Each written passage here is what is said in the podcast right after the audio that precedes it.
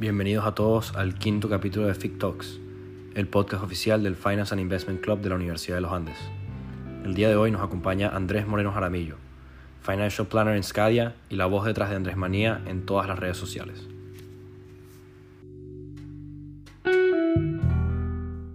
Bienvenidos a todos, a nuestros oyentes. Este, les presento a Andrés Moreno, analista bursátil, económico y analista financiero que nos viene a presentar un poco hoy sobre su, su experiencia profesional y su avance dentro del mundo financiero y la industria. Hola Andrés, ¿cómo estás? Bueno, saludos a todos. Muy bien, muchas gracias Gonzalo por esta invitación y acá con deseos de explicar cómo he llegado a donde estoy en casi 20 años de carrera. Buenísimo. Bueno, yo creo que iremos, yo creo de manera cronológica, paso a paso, desde los inicios, desde los estudios. Tengo entendido que estudiaste en la Universidad de Rosario en Economía y te graduaste en el 2002. ¿Qué tal esa experiencia? ¿Cómo te fue con, con esta carrera de Economía y qué te pareció? Bueno, como ustedes saben, uno cuando se sale del colegio a los 17 años no tiene muy claro qué estudiar. Yo escogí economía porque me iba muy bien en matemáticas me iba muy bien en trigonometría, me iba bien en cálculo, entendía, me gustaba entender los por qué la economía se movía de una u otra manera y qué era lo que generaba que los indicadores cambiaran. Me llamaba mucho la atención y pues decidí estudiar economía, pero pues como pasa muchas veces la carrera no es lo que uno pensaba que era. No porque fuera mala, la Facultad de Economía del Rosario es una de las tres mejores facultades de economía del país y tuve unos profesores impresionantes, eh, hoy muy conocidos, por ejemplo, Munir Jalil, hoy es eh, una persona de investigaciones económicas muy importante en BTG Pactual, eh, María Rosario Guerra, la actual senadora, ex ministra de Comunicaciones, fue profesora mía de Introducción a la Economía y era la decana en ese momento de Economía. José Manuel Restrepo, el el ministro de, Comercio actualmente, fue mi profesor de Macro 3, recién llegado a hacer su maestría en Londres. Cuando me gradué estuvo J. Uribe, el ex gerente del Banco de la República, hizo las palabras de honor. Eh, uno de mis casi compañeros de clase fue Juan Daniel Oviedo, eh, el actual director del DANE. Él era una persona que en ese momento era el secretario académico cuando yo estaba en primer semestre, él estaba en quinto semestre y en sí la universidad tenía una gran cantidad de personalidades que hoy son muy conocidas y la facultad es muy integrada al tema de investigación económica, tema de investigación, de análisis, que es lo que lo hace a uno un economista puro. Investigación, modelos, econometría. A mí realmente no me gustó mucho ese tema, sobre todo por la carga de exceso de matemáticas que había. Es que con decirte que lo que vi durante todo bachillerato, acá lo vi en las primeras dos semanas en introducción, en fundamentos de matemáticas. Sí, sin duda. Y, o sea que e, esa ruta que toma el Rosario en frente a la economía es muy matemática y no tan humanista. Digamos que lo primero es matemáticas siempre para todos los modelos y los primeros cinco semestres te inundan de toda la base de cálculo 1, cálculo 2, micros, macros, y es una gran cantidad de teoría, pero es el origen de todo. Es toda la investigación que han hecho millones de personas en el mundo y grandes investigadores y doctorados para entender los fenómenos de economía. A mí eso me, gustó mucho, pero yo no estaba seguro si yo quería dedicarme a eso en mi vida. Hacer un paper, hacer una investigación para que la leyeran 10 personas. Entonces fue, fue un poco duro, empezando porque yo cuando me gradué del, del, colegio, yo me gradué del, Emanuel Dalzón, em, no quería todavía entrar a la universidad, me sentía muy, muy pollito y me fui para el ejército. Yo estuve en el guardia presidencial un año, me fue muy bien, seis años en el batallón y seis años como, como estafeta viviendo y durmiendo en el Palacio de Nariño. Eh, ese, entonces el presidente Samper, éramos 12, digamos, personas que lo acompañaban a todos los eventos. Y ya cuando entré dije, ay, miércoles, tengo que estudiar economía, yo tengo el cupo guardado, yo pasé en dos universidades, yo pasé en el Rosario y pasé en la Nacional. Me llamaban mucho la atención las dos universidades en ese momento, ya cuando me salí del ejército, pesó un poco más la universidad privada que la pública, entonces cedí mi cúpula nacional em, y seguí con, la carrera. Dije, bueno, ya hacer economía pasé en las dos, dos de las mejores universidades que hay en el país, pues estoy contento. Pero ya cuando empezó quinto semestre, yo dije, yo no quiero ser investigador.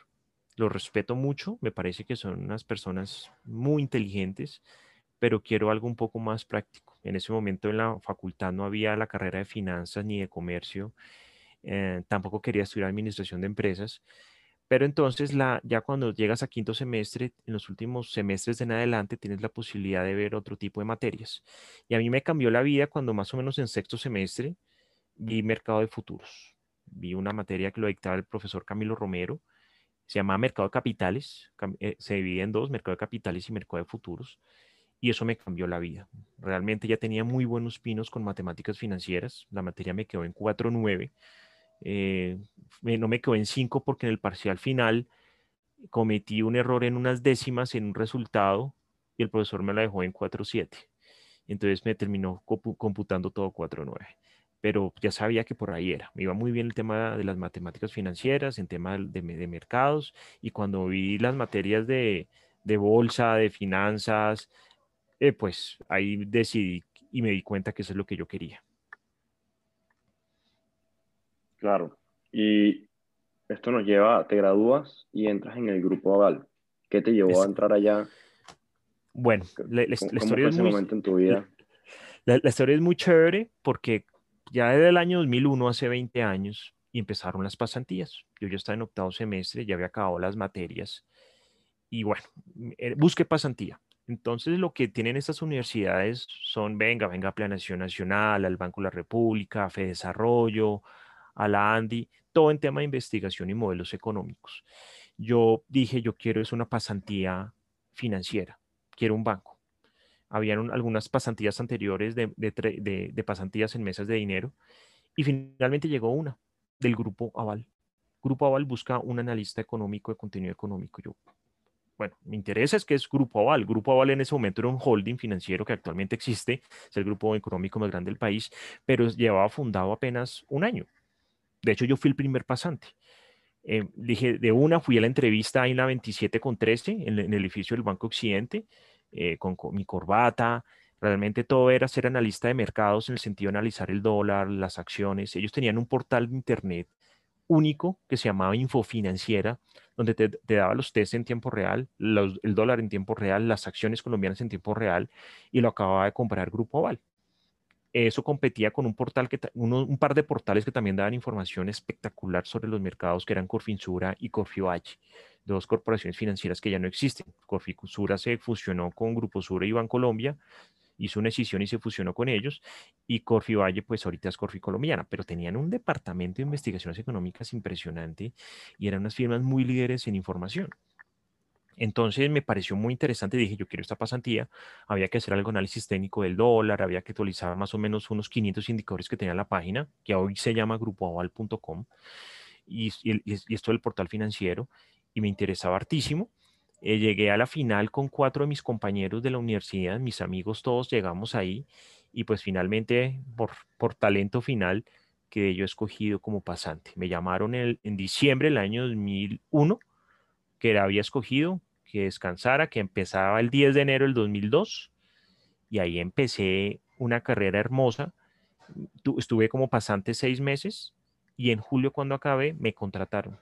Me contrataron y trabajé de julio de 2002 a julio de 2004, analista de contenido económico, me iba a las mesas de dinero de los bancos, actualizaba más de 300 indicadores del portal, hacía desarrollos para que el dólar se viera bien, las acciones, hacíamos concursos de trading, eh, aprendí lo de los test.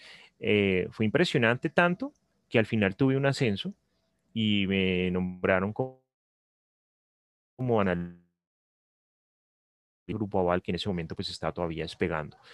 Eh, ya en ese momento pues mi vida dio también un, salto porque no seguí en el grupo Oval. Sí, eh, yo creo que antes de transicionar al, próximo momento, algún highlight o algún aprendizaje que hayas tenido durante este tiempo en, en Aval que puedas destacar. Claro, uno cuando entra a una empresa conocida y grande, y eso es algo importante, uno aprende muchas cosas y se da cuenta que todo está hecho, que todo está armado. Y para uno es muy bueno tener la hoja de vida que está trabajando en una empresa importante. Y le, puedo decir a todos los estudiantes que es muy interesante que la primera pasantía la escojan en, un, en algo que a ustedes les guste hacer. Porque ya después que tienen ese perfil, ya es muy jodido después cambiarlo. Entonces, si por ejemplo usted es ingeniero y le gustó el tema, por decir algo, de hacer andenes, ya después cambiar a que no quiere hacer andenes sino puentes, eh, puede generar un poco más de tiempo. Yo de una dije, yo quiero ser finanzas, mercados, y logré eso. Eh, conocí gente brillante, evidentemente, pues al banquero más grande del país. Él tenía su oficina ahí en el piso 19 del banco o 25 del banco, no me acuerdo, tenía su asesor privado, las fiestas de fin de año, iba, estuve en el despacho del Sarmiento Junior, aprendí de mi jefe, que era la vicepresidenta de, de imagen y mercadeo del Grupo Aval, una cantidad de cosas impresionantes, el cumplimiento, la responsabilidad, mis compañeros, yo era casi el único pasante, no, fue, fue, realmente el año 2002-2004 son de los mejores momentos que puedo recordar en mi vida, me gustaría volver a vivirlos porque fue ese renacer laboral que uno siempre ha pensado en, el en bachillerato, en la universidad, y fue un triunfo. Fue un triunfo, hacía lo que quería, me pagaban además por lo que quería hacer. Entonces yo creo que uno tiene que enamorarse de, de alguna gama o alguna sección de lo que uno le gusta hacer y realmente ya la plata es lo de menos. Ya si a ti te gusta y tienes pasión, te va a ir bien. Entonces, el aprendizaje es ese, escojan no lo que les toca, esfuércense por, por buscar la pasantía o el sector donde ustedes se sienten interesantes, estudien sobre eso para que tengan un valor agregado ante los competidores de, de, esos puestos y métanse la toda. Al principio tienen que mostrar muchas ganas, trabajen mucho porque es un aprendizaje. A ustedes les van, cuando los contratan de pasantes, se van a dar cuenta que la universidad le pasa en parte a uno por encima la teoría, pero uno aprende es entendiendo cómo es una empresa, cómo es una compañía. Y realmente a mí al principio en la pasantía me pagaban por eso. Me decían, no te vamos a pagar porque pues vamos a invertir en ti. Y tenían toda la razón. La verdad es que me dieron una cantidad de cosas y lo que me enseñaron, ni siquiera 12 meses de la universidad. Fue impresionante. Y ya después, pues ya me contrataron y pues finalmente a los nueve meses de, yo, yo empecé en enero y en octubre me gradué economista, pero ya tenía mi pasantía, ya tenía mi trabajo. O sea, yo me gradué, ya estaba trabajando, ya tenía salario, ya me habían hecho un ascenso inclusive, y la verdad era una persona realizada. En octubre del año 2002, cuando me gradué, creo que es uno de los días más felices de mi vida. No, buenísimo, Andrés. Y bueno, entonces terminas este tiempo en Aval que nos comentas que es uno de los momentos más particulares y te vas a, a Valores como comisionista de bolsa. ¿Cómo llegas allá? ¿Qué te llevó a este cambio? ¿Qué, estabas buscando? Ah, bueno, yo me la pasaba analizando mercados, dólar, TES, acciones, pero pues el movimiento no, no lo generaba yo, porque yo era el analista de la información. Eh, había visto una comisionista de bolsa ya, Valores Occidente, que queda en el edificio. Había ido a la mesa de dinero del Banco Bogotá, que es impresionante. Había ido a la mesa de dinero del Banco Bevillas, a la mesa de dinero eh, de, porvenir. Yo, wow, yo quiero ser eso. Pero resulta que pues estaba empezando y apenas mi formación tenía muy claro que todavía tenía que aprender algunas cosas. Y mi jefe en el año 2002 que me contrató, se fue en el año 2003 a trabajar a una comisionista de bolsa nueva que empezaba en Colombia. Se llamaba GES Valores. Eran unas personas que ya habían tenido un puesto de bolsa anterior que se llamaba Colbolsa. Se habían ido del país por temas de eh, seguridad y pues ya habían vuelto a generar. Entonces me dijo, Andrés, yo me voy a GES Valores, usted acá siga aprendiendo y yo más o menos en unos meses vengo por usted porque realmente nos va muy bien y, usted es una persona muy disciplinada. Efectivamente, él se fue en enero del 2003 y yo seguí ahí, empecé a estudiar y, traté de hacer un diplomado en bolsa, entré a los Andes a hacer una especialización en finanzas porque pues quería, digamos, profundizar y ascender en la compañía y ahí fue que me llamó mi jefe, se llama José Jacome. Me dijo, venga para acá. Esta compañía tiene, GES Valores tiene como un brazo internacional. Estamos haciendo Forex. Yo, ¿qué es eso? Ah, Forex, monedas. En el año 2004 yo, nunca había visto una pantalla de trading. Nadie las tenía. Entonces me dijo, venga hacia GES Valores, acá le pagamos, ayúdenos a hacer cursos de bolsa, empecemos porque hay mucho apetito, la, usted ve que la bolsa todos los años se duplica, entonces venga para acá, nosotros manejemos el tema internacional de los negocios internacionales, eh, creemos una mesa de Forex, de trading, y pues cualquier cosa, pues aquí también está el mercado local con la comisionista. Y así empecé, empecé a operar Forex y me di cuenta lo difícil que era. O sea, realmente, si uno no tiene una estrategia, una gestión de riesgo y si no tiene una disciplina, no tiene cómo ser exitoso. Y eso lo tiene que desarrollar uno mismo. Pero finalmente la bolsa en Colombia está dando mucho dinero y a mí me llegan muchos clientes porque yo hacía capacitaciones sobre bolsa. Entonces me vinculé a la comisionista. Les dije, no, venga, yo quiero aquí comprar Bancolombia a 9 mil pesos, ISA a 3 mil, eh, no existía en ese momento Ecopetrol, ETB alcanza, acaba de hacer una emisión, en fin, o sea, era un mercado naciente con un potencial inmenso que puede ser lo que, esté, lo que está pasando ahorita, que la gente no ve el potencial, pero esto se va a meter una subida impresionante.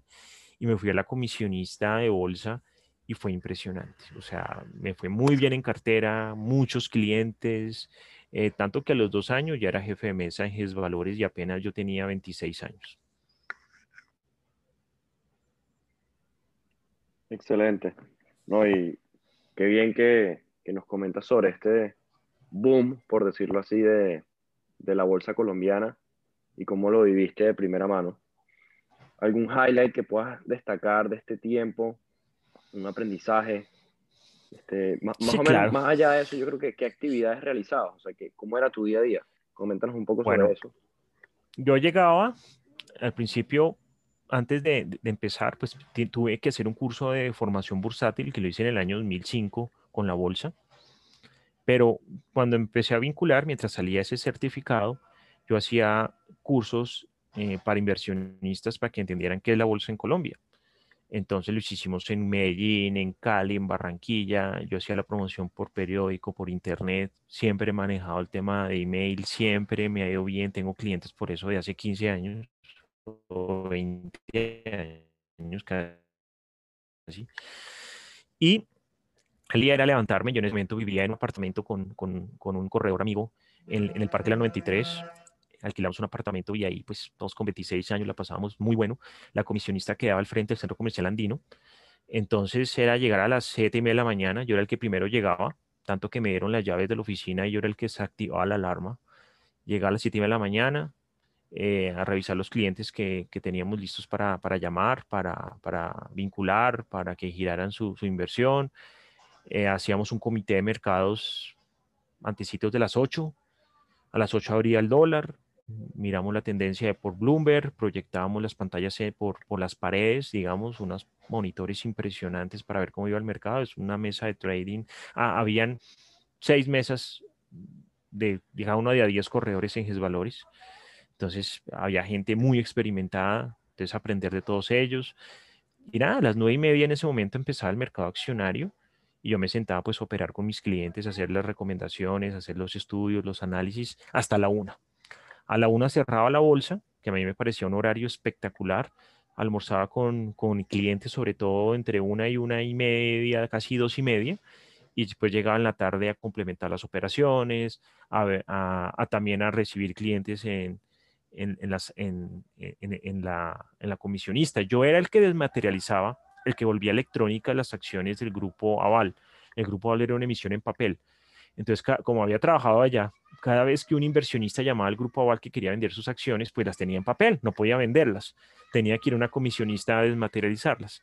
Y yo era una de las personas que recibía ese tipo de, de, operaciones. Entonces, pues era muy chévere porque yo todos los días recibía tres, cuatro, cinco personas que quisieran, que quisieran vender sus acciones de Aval y ahí conseguí una cartera de clientes impresionante, impresionante. La verdad, la parte de GES Valores fue, fue algo muy lindo, también lo repetiría en mi vida sin problemas. Y adicionalmente me tocó la emisión del grupo eh, de Ecopetrol, me tocó la emisión de Isagen, eh, me tocó la venta de Bavaria, me tocó la venta de Coltabaco. Entonces, había negocios por todo lado y realmente todos muy, mucha utilidad, había mucho dinero, había, era una bolsa impresionante, estamos en una década de crecimiento, estaba Uribe de presidente, entonces esto era una bonanza, un crecimiento de todo lo que nos, malo que nos había pasado en los noventas. Entonces fue muy bueno. No, buenísimo. Eh, entonces, de ahí transicionas a, a Global Securities Group, ¿no? Bueno, ¿qué pasó? En el año 2008, ya nosotros nos ha ido muy bien. La comisionista fue de los clientes, de las firmas que más acciones de Ecopetrol colocó.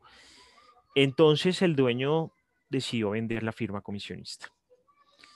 Y yo tenía una propuesta muy buena para irme a Global Securities, porque uno de los vicepresidentes de GES Valores se había ido para allá.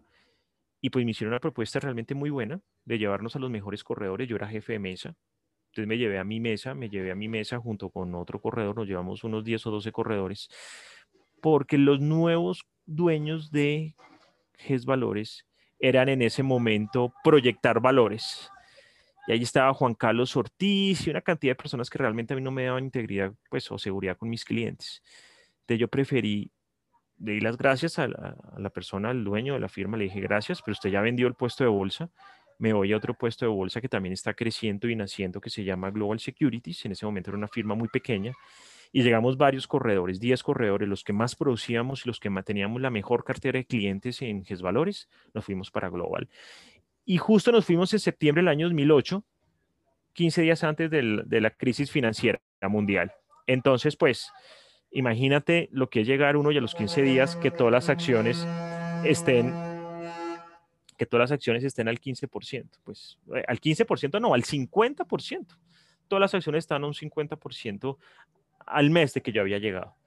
Entonces fue muy crítico. el comienzo en Global fue terrible porque ningún cliente quería invertir, nadie se quería mover. Aquí en Colombia pasa lo contrario. Aquí cuando todo cae, nadie quiere invertir. Y cuando todo está en el cielo, la gente quiere comprar. Es al contrario. Cuando todo cae es cuando todo el mundo debería estar comprando. Pero en ese momento, pues no había mucha cultura financiera ni bursátil. Entonces, ah, fue muy duro pero en Global también la sacamos del estadio y duré seis años en Global trabajando y ganándome todos los premios que hacían cada año en responsabilidad, en producción y en acierto de mercado. Claro, sin duda. Comenzaste esta etapa, por decirlo así, con, con un descuento en la bolsa, pero la cultura financiera todavía no había alcanzado a ese, a ese entendimiento. Y ¿Qué, qué, qué saldría de ahí, qué, de tu momento en Global? ¿Qué dirías tú? O sea, yo veo que, que, hay una tendencia muy marcada de que se va una persona con la que estás trabajando y te jala para este otro puesto. Este, ¿Qué destacarías tú de eso? ¿Qué, qué nos podrías comentar que, te parece uno cuando Uno cuando llega a una compañía y uno es, uno es junior, así no sea el mejor estudiante de la universidad o así uno sea una persona muy capaz, uno llega a aprender y uno tiene que tener esa humildad de aprender de las personas que llevan. Hay, hay, cosas muy buenas y cosas muy malas que uno aprende cuando sale a la vida laboral, pero realmente con mi jefe siempre me fue muy bien, muy bien. Entonces cuando ellos también escalaban hacia otros puestos, siempre me llevaban a mí, porque pues yo me volvía, digamos, parte fundamental de todo el ejercicio de mis funciones. Y como me encantaba lo que hacía, que era bolsa y mercados, pues realmente siempre me fue muy bien. Eh, tuve, fui jefe también, entonces también aprendí la destreza de ser jefe. En Grupo Aval siempre tuve, tuve personas a mi cargo, eh, tuve dos o tres pasantes. En, en, general, en la medida que tú vas avanzando, no solamente aprendes de las cosas buenas de tus jefes, sino también te vuelves un buen, un buen jefe. Entonces, pues, eh, fui un buen jefe de mesa. Ya en Global no se manejaba tanto ese esquema, pero tenía una gran cartera de clientes, entonces pues todos mis clientes conmigo felices, yo era muy intenso con ellos, eh, correos, en ese momento no había WhatsApp, pero todos tenían Messenger, eh, en fin, o sea, en mí encontraban siempre una persona enterada, profesional, actualizada y con las mejores intenciones. Los asesores financieros estamos es que las, para que las personas estén bien, somos como los médicos. Nosotros los, los, los médicos quieren que la persona esté buena de salud, no quieren que vaya cada 15 días a quejarse porque pues eso no, no les hace bien. Los, los asesores financieros hacemos lo mismo, queremos que las personas estén bien. Entonces, claro, mi jefe siempre me tenían en referencia cuando se iban a algún lado y pues eso ha sido una constante en mi vida. Y no solamente mi jefe, sino mis clientes. A donde yo me he movido, mis clientes se van conmigo. Entonces, pues es algo que yo ya tengo clientes de familias que conocí que eran niños, 5 o 6 años y ya son chinos de 20 años, de toda la vida, o mis clientes que en ese momento tenían 40, 45 años, ya tienen 60, y se están pensionando, ya están en otra etapa en su vida y yo toda la vida les he manejado las inversiones. Entonces es muy interesante cuando empiezas a, a trabajar en pensar en el largo plazo, pensar en el largo plazo, en pensar en consolidar relaciones, no solamente con tus compañeros, con tus jefes, con las personas que tienes abajo, sino también con todos tus proveedores y obviamente con tus clientes. Sí, sin duda. Yo creo que si podemos destacar algo importante de todo lo que nos has contado, Andrés, yo creo que eso de las relaciones a largo plazo son, son la estrategia ganadora. Exactamente. Yo creo que ahorita puedes comentarnos un poquito sobre la maestría que realizaste en la Universidad de Barcelona este, ¿tú, ¿tú, lograste hacer esta maestría mientras trabajabas? ¿Te tomaste una pausa de trabajo para volver a los estudios? ¿Cómo fue esta etapa de tu vida? Yo no quería dejar de trabajar, no quería dejar mi, mi cartera. Tenía la posibilidad de pedir una licencia no remunerada, pero la verdad me iba muy bien económicamente y no quería dejar eso pero también tenía muy claro que no podía quedarme solamente con, con, el estudio de economía y con mis credenciales como comisionista y como corredor. Todo el mundo o mis compañeros de la universidad habían hecho maestrías, habían hecho eh, algún otro tipo de estudio complementario en Colombia o en el exterior y yo no lo había hecho porque me había dedicado a ser un exitoso profesional y no necesitaba esa especialización, pero en la medida en que tú vas creciendo, te das cuenta que si la necesitas, porque por si algo llega a pasar. Entonces, con los compañeros averiguamos varias universidades y la universidad, la Escuela de Administración de Empresas de, eh, se llama EAE e Business School en Madrid la Universidad de Barcelona tenían un convenio especial para poder hacer el mismo programa que uno haría ya presencial un año, poderlo hacer semipresencial, poderlo hacer como ahorita está todo el mundo estudiando, igualito pero en España lo tenían ya montadísimo. Entonces, un comisionista de bolsa de Credit Corp, uno de Ultrasurfinco y yo en Global nos pusimos a estudiar. Dijimos, vamos a mejorar nuestro, nuestros estudios, vamos a complementar lo que tenemos y eh, presentamos documentos y papeles y credenciales para poder hacer un máster en mercados, en banca, mercados financieros y gestión patrimonial. A mí me, me interesaba mucho el tema de gestión patrimonial y la verdad es que nos aceptaron. Los tres hicimos el trabajo de grado, los tres estudiamos los módulos y te lo juro, es como ahorita están ustedes estudiando y toda la gente está estudiando. O sea, en Europa eso ya lo tenían clarísimo. Aquí, aquí hasta ahora, uy, no, ¿cómo así que estudiar en casa? ¿Cómo así que la autodisciplina, que autodidacta? ¿Cómo así que el profesor le manda a uno tareas? No, eso ya está súper inventado. Entonces yo estudié, hice la maestría durante un año y punta, presenté trabajos y todas las tareas, había que dedicarle por lo menos dos horas diarias, pero por lo menos. Entonces yo salía del trabajo a eso a las 5 de la tarde, a veces me volaba a las 4 cuando ya tenía todo listo y le dedicaba tarde y las noches a estudiar y a veces madrugaba a hacerlo. Entonces la idea era estudiar, presentar los exámenes, presentar las pruebas, habían sesiones en vivo también con los profesores, con los estudiantes, en varios módulos, así como está ahorita. Entonces fue espectacular porque pude seguir trabajando. Eh, me di cuenta que España nos lleva una gran ventaja en prácticas sobre mercados. La razón es que los problemas funcionan, eh, pasan, perdón, allá se hacen los arreglos y ya después llega todo acá. Temas de perfil de riesgo, temas de ética, temas de, sistemas de control de gestión de riesgo. Ellos lo tenían montado hace muchos años. Nosotros hasta ahorita lo, lo teníamos montado.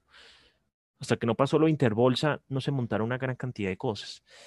Y sobre todo negociación de mercado de futuros, que aquí en Colombia ha costado, ha costado tanto que la gente opere derivados, allá lo hacen supremamente bien.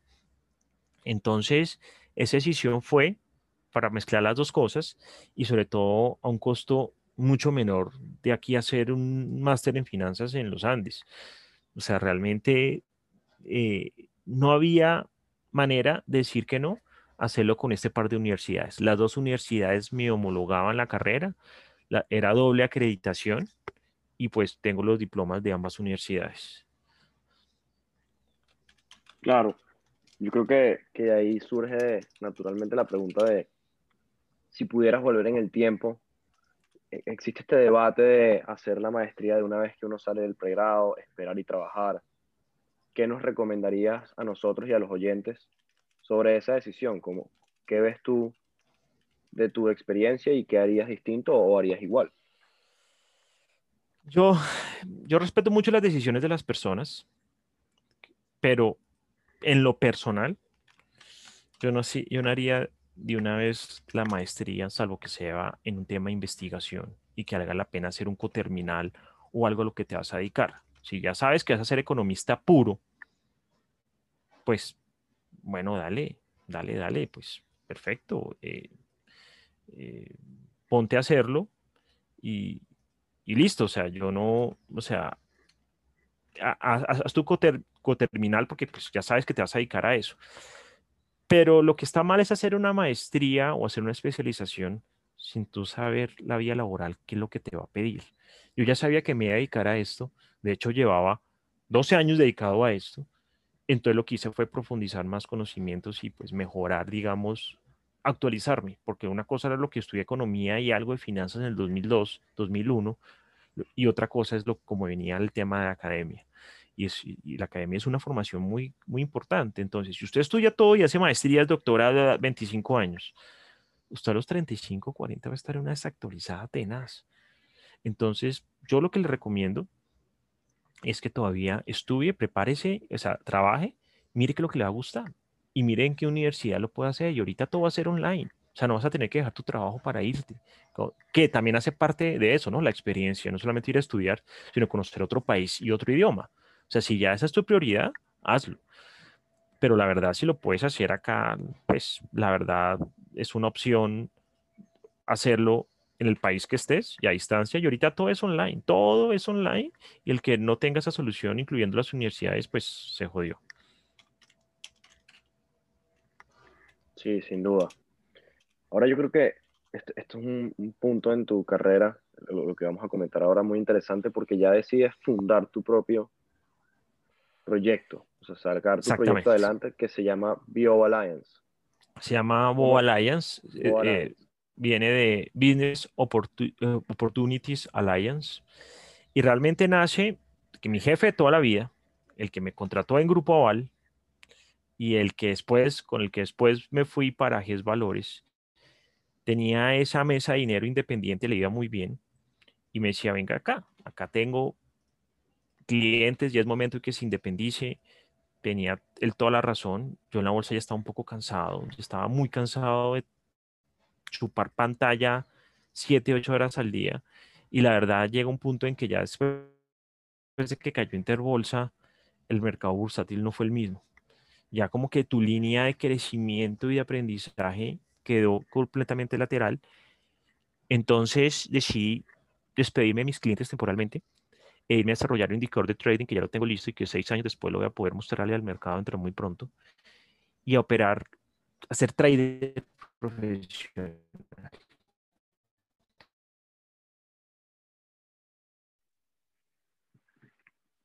hacer algunas consultorías sobre temas de compañías que estaban expuestas al petróleo, al oro, al dólar, ayudarles como a la toma de decisiones de todo eso.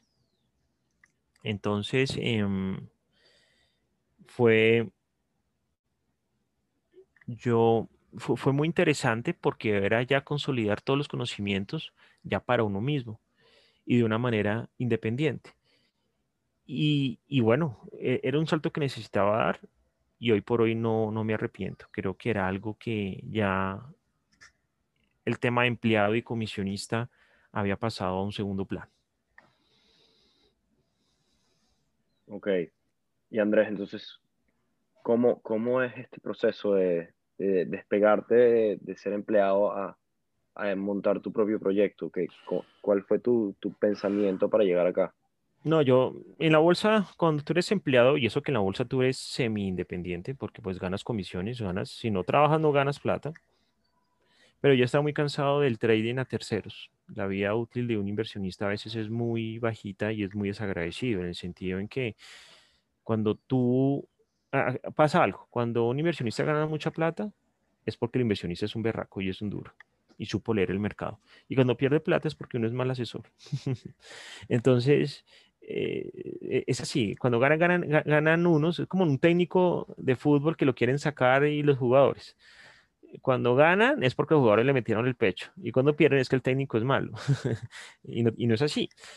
Pero realmente ya, había una oportunidad muy buena de montar la compañía, ya tenía un capital yo interesante y pues lo monté y, y, pues fue una experiencia también que me ha enriquecido mucho.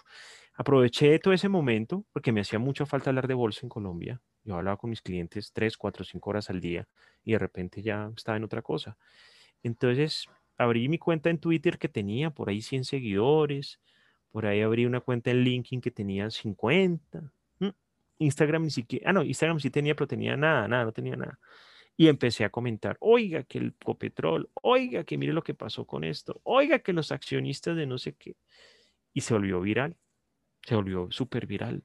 Nadie en redes sociales, como todos los comisionistas y corredores están pegados en la pantalla o están trabajando, no se, han, no se habían ido hacia las redes sociales.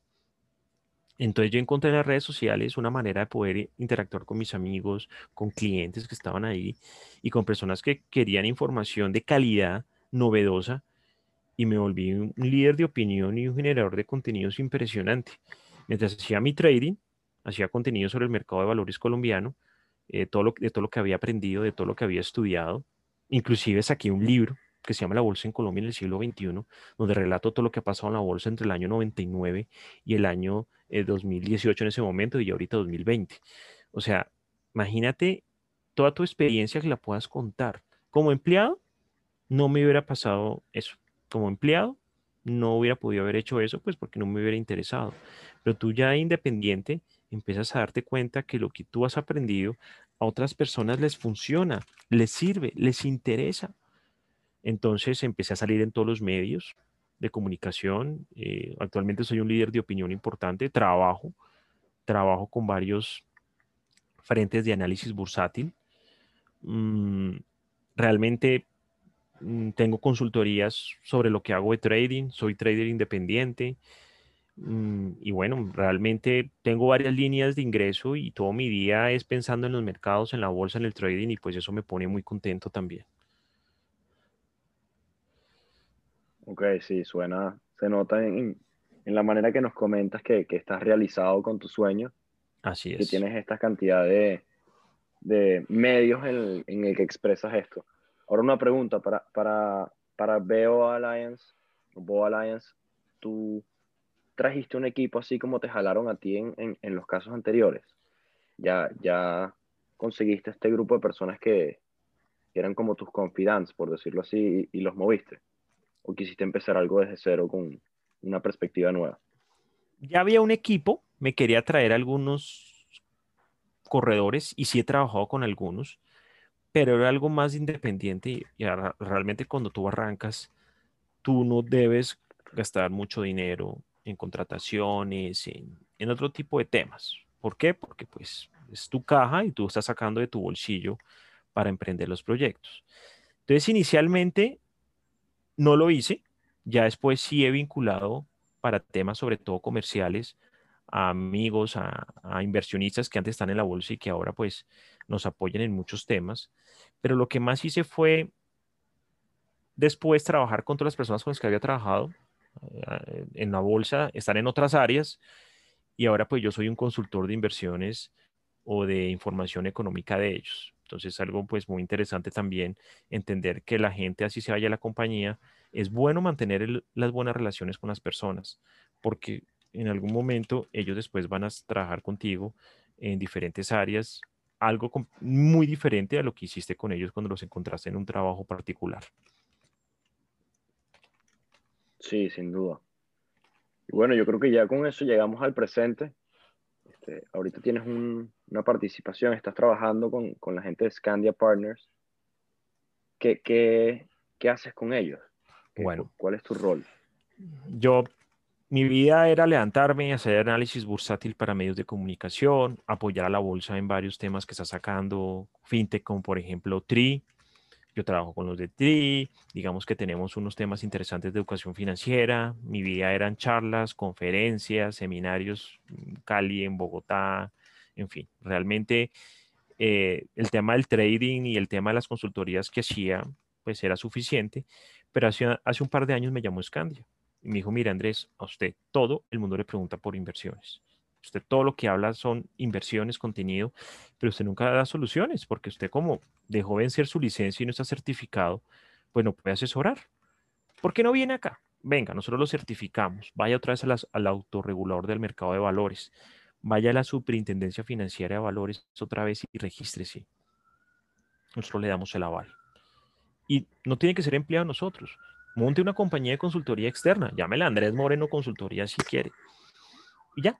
y, pero lo único es que nosotros pues tenga exclusividad con nosotros. Y así es. Ellos me certificaron, estudié con ellos. Scandia es un conglomerado financiero único en Colombia, es el número uno en planeación financiera. Me tiene compañía de seguros, eh, fiduciaria, comisionista de bolsa, fondos de pensiones obligatorias y fondos voluntarios. Y la verdad, lo que más me he dedicado es atraer a todos mis clientes de la bolsa hacia acá. Algunos clientes que tenían redes sociales que me preguntaban siempre que querían invertir y que quería que yo los guiara. Ha sido un éxito rotundo, rotundo.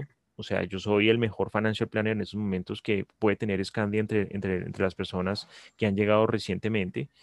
Eh, me dio muy bien y monté ya una agencia. Entonces tengo una agencia, tengo tres socios, tenemos miles de clientes, tenemos cientos de miles de millones bajo administración y parte de mi día, aparte de ser trading, me dedico a ser asesor financiero. Entonces a, a todas las personas que, oiga, quiero empezar a ahorrar con 100 mil pesos o Andrés, venga, eh, vendí mi casa, tengo 500 millones, ¿qué hago?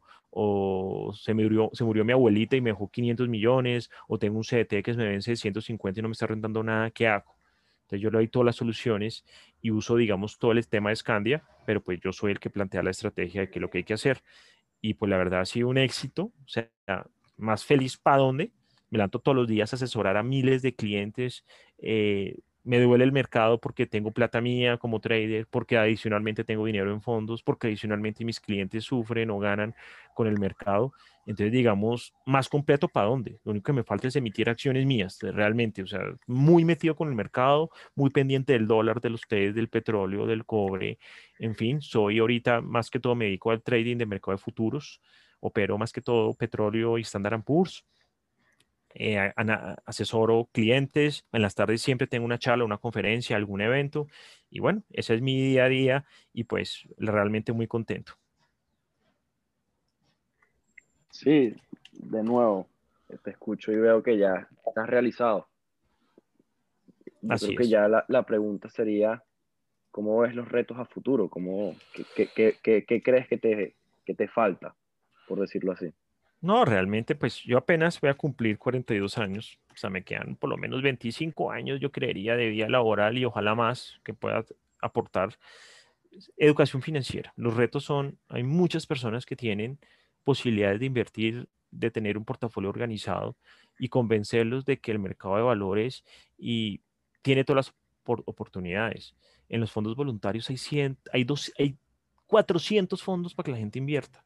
En los FIX hay 190 FIX, más las acciones, más, en fin, o sea, el colombiano tiene más de 600 o 700 opciones para invertir, diferente al CT, diferente a la cuenta de ahorros y diferente a la peluquería en la esquina o el salón de belleza. Entonces los retos son educación financiera, seguir creciendo mi cartera de clientes, de amigos, de familia. Yo asesoro a muchas familias de seguirlas protegiendo y ser el asesor no solamente del papá de los hijos, sino de los nietos, porque la sucesión sigue y realmente pues seguir siendo una persona absolutamente íntegra, con una hoja de vida intachable en todo el tema de asesoría, pero de frente con certificación. Claro, sin duda. Sí, yo creo que es importante destacar que, el aspecto filantrópico de, de la asesoría financiera es, pesado. Es, necesario tener esa, esa categoría o, esa necesidad de, de, entender que el bien de los demás también es bien, bien de uno. Claro. El bien de sus clientes se traduce el bien de uno. Completamente. de esta manera, sufrirse a sus clientes en ese sentido. Claro, eh, cuando uno tiene una cartera de clientes, uno sufre con ellos. Uno sufre con ellos porque uno quiere que le vayan bien. Es completamente falso cuando dicen, ah, pues es que está ahí ganando la comisión. ¿Eso qué importa? Usted que no, ¿Qué importa? Pues importa un montón, importa un montón porque uno de asesor financiero que la gente gane plata. Y ahorita que han estado perdiendo plata, por ejemplo, con la caída de los test, em, pues todo el mundo, pues, uno sufre con ellos, porque pues, por todo lado, uno sufre por todo lado. Entonces, eh, es importante exaltar la labor del asesor financiero, de las entidades financieras. A los fondos no les interesa que la gente pierda plata. O sea, no conozco el primer fondo que le interese o que sea indiferente cuando la gente pierde plata. Es un mito que se han generado algunas malas personas que no quieren registrarse, que no las vigila nadie y que tratan de hacer asesoría financiera y que el mercado no los deja. Entonces salen a dañar y a destruir todo lo que hay. Pero realmente eh, es una responsabilidad inmensa la asesoría financiera y no entiendo por qué estas personas no quieren entrar, pero bueno, es, cada persona tiene su, manera de ser y, de, de vivir. Bueno, Andrés, yo creo que ya con esto entramos al segmento final de, nuestro show, en el que te hacemos algunas preguntas sencillas, cortas, sobre diferentes aspectos sobre tu conocimiento. Entonces yo creo que lo primero, ahorita que nos hablas tanto de, de que hay una cantidad de inversiones alternativas. ¿Cómo es la tendencia del sector financiero en Colombia actualmente? No, muy bien. La pandemia nos adelantó 20 años, yo creo. La gente aprendió a hacer transacciones en el sector financiero sin salir de la casa. Los bancos están cerrando oficinas. Las fintech están en su mejor momento. O sea, uno mira Tri, uno mira Wallet, uno mira Tiva, eh, miras, por ejemplo, Neki, Plata. Son alternativas que todo el mundo está usando y ahí está el futuro. Eh, me gusta, yo uso todas, todas las uso y me parece que es una excelente alternativa para que las personas desde su casa, desde su celular, puedan invertir sin ir a hacer una fila o hablar con un asesor financiero o gastarse quién sabe qué cantidad de plata. Entonces el futuro está, las opciones están, creo que están en un gran momento. Sí, totalmente de acuerdo. Ahora yo creo que algún consejo particular, un aprendizaje que tú hayas tenido en tu carrera que sea como el highlight o el highlight final que uno le pueda dar a los oyentes, que si se van con algo sea eso. ¿Qué, nos podrías comentar? Yo que les recomiendo mucho, nunca dejen de estudiar. Siempre den lo mejor de sí de una manera honesta. Yo tuve muchos compañeros comisionistas de bolsa que cometieron errores y ya no pueden ejercer esto. Y si tienes la vocación, no te equivoques no por, por una plata, por una comisión, no vale la pena que dañes toda tu carrera. Tienes que saber pisar bien, eh, relacionate bien con las personas. Realmente yo acá estoy en lo que estoy por todas las personas que conocí en los últimos 20 años. Em, siempre van a haber personas envidiosas, eso es algo muy importante. Siempre van a haber personas que van a hablar mal de ti, que no les va a gustar lo que tú haces, siempre van a haber personas que van a tratar de sabotear tu, emprendimiento. Eh, no los oigas, no, no mires el que dirán. Si tú tienes claro tu pasión y, a dónde vas, eso es lo más importante porque después esas personas, no les des gusto, esas personas después se, se esconden. ¿sí? Em, y realmente siempre piensa un poco más en el largo plazo. A veces ustedes los jóvenes son muy de que, uy, tengo una plata, entonces me voy a Bali, me voy al concierto de Bad Bunny, me voy a no sé qué, y no piensan en su futuro. Y esta pandemia, si algo ha hecho esta pandemia, es lograr que ustedes los jóvenes puedan acercarse mucho más a la educación financiera y entender que la plata es escasa, lo, lo, pueden ver por ustedes mismos, por sus papás, y que las condiciones que tienen en cualquier momento pueden cambiar. Entonces, muy importante que se den cuenta que, así como tienen su odontólogo, así como tienen su mecánico el carro, así como tienen su peluquero, tengan su asesor financiero y tengan una salud financiera importante. Esa es una gran conclusión.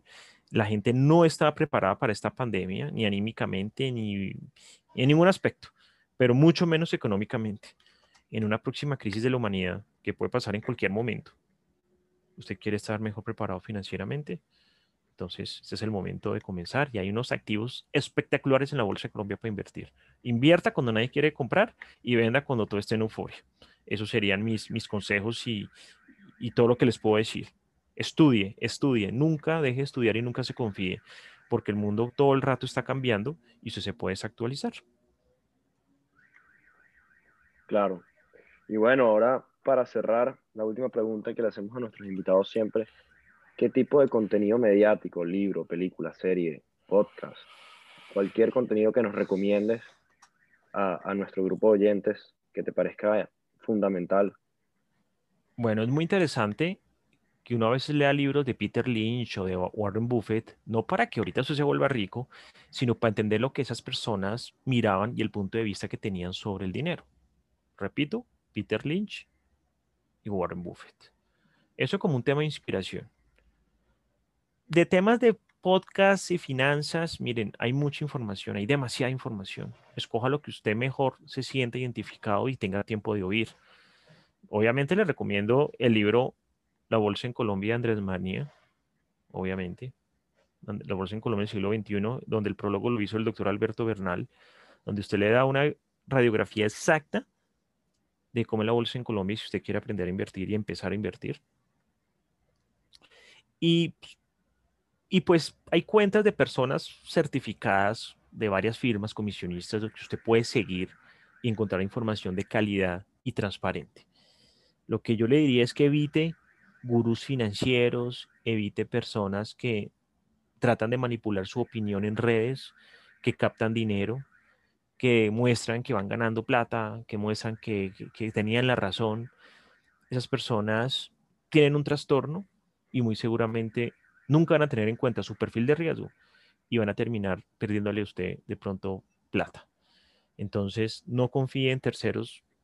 El sector financiero está sólido y claro y confíe en las instituciones actuales que tiene Colombia. Bueno, buenísimo, Andrés, muchas gracias. Eh, si quieres, para cerrar, ¿dónde pueden encontrar nuestros oyentes, redes? Bueno, yo me encuentro en Twitter Andrés, arroba Andrés Manía, en Instagram arroba Andrés Manía, en LinkedIn Andrés Moreno Jaramillo, en Facebook Andrés Moreno Jaramillo, eh, tengo una página de internet que se llama andresmanía.com. Ahí me pueden escribir, me pueden contactar.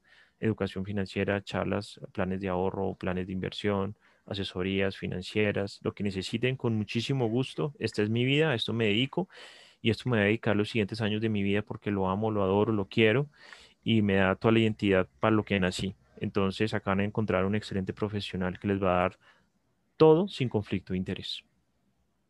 Bueno, más nada, Andrés, muchísimas gracias por todo. Verdad que honor tenerte acá y, espero la hayas pasado tan bien como yo. Muchas gracias. La pasé muy bien también.